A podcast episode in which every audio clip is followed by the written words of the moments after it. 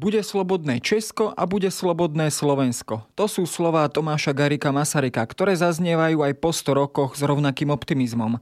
Predniesol ich presne pred 100 rokmi na stretnutí českých a slovenských spolkov v Spojených štátoch amerických. Zástupcovia Slovenskej ligy v Amerike, Českého národného združenia a Zväzu českých katolíkov podpísali v americkom Pittsburghu dohodu, ktorá sa stala základom pre neskorší vznik Československej republiky. Inými slovami, prihlásili sa k myšlienke vytvorenia spoločného štátu Čechov a Slovákov na princípe rovnosti a spolupatričnosti.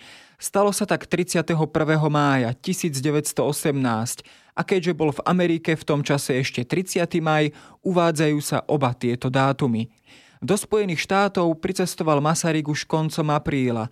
Vystupoval tu ako predseda Československej národnej rady a jeho cieľom bolo mobilizovať miestnych amerických Čechov a Slovákov, občanov USA pre spoločnú vec.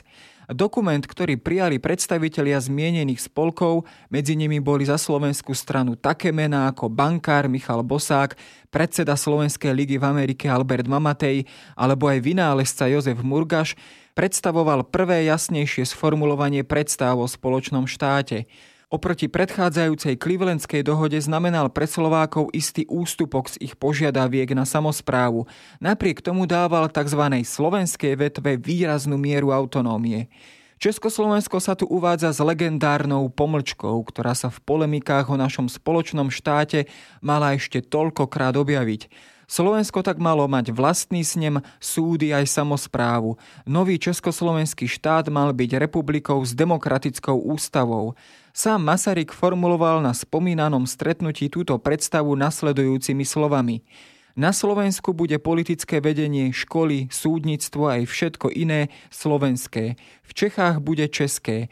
Boli by sme pochabí, keby sme zmýšľali ináč, alebo keby sme neprijali jeden druhému. Neskôr, keď vzniklo Československo bez slávnej pomlčky ako pomerne centralizovaný a unitárny štát, boli budúcemu prezidentovi pripomínané práve tieto jeho slová. Časť slovenskej politickej scény dokonca hovorila o nedodržaní sľubov, daných v Pittsburghu slovenským zástupcom. Masaryk však upozorňoval, že išlo predovšetkým o lokálnu dohodu spolkov v Amerike, a teda v zásade amerických občanov. Navyše dohoda obsahuje aj celkom jasnú formuláciu.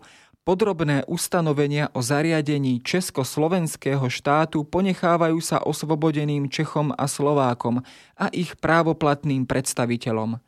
Inými slovami, o konečnej podobe budúceho štátu sa malo rozhodnúť doma.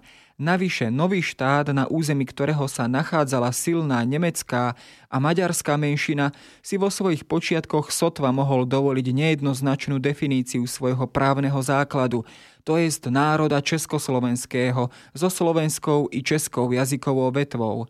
Napokon, prevažná časť dohody z Pittsburghu bola predsa naplnená. Úrady, v ktorých sa úradovalo po slovensky, školy, v ktorých sa vyučovalo po slovensky a politická scéna, v ktorej mohli slobodne súťažiť slovenskí zástupcovia. Tak či onak, Pittsburghská dohoda bola základom, s ktorým mohli Česi a Slováci predstúpiť pred vládou Spojených štátov amerických i ďalšími spojencami dohody a jednoznačne deklarovať svoju túžbu mať svoj vlastný, spoločný a demokratický štát, v ktorom sa budú môcť slobodne rozvíjať.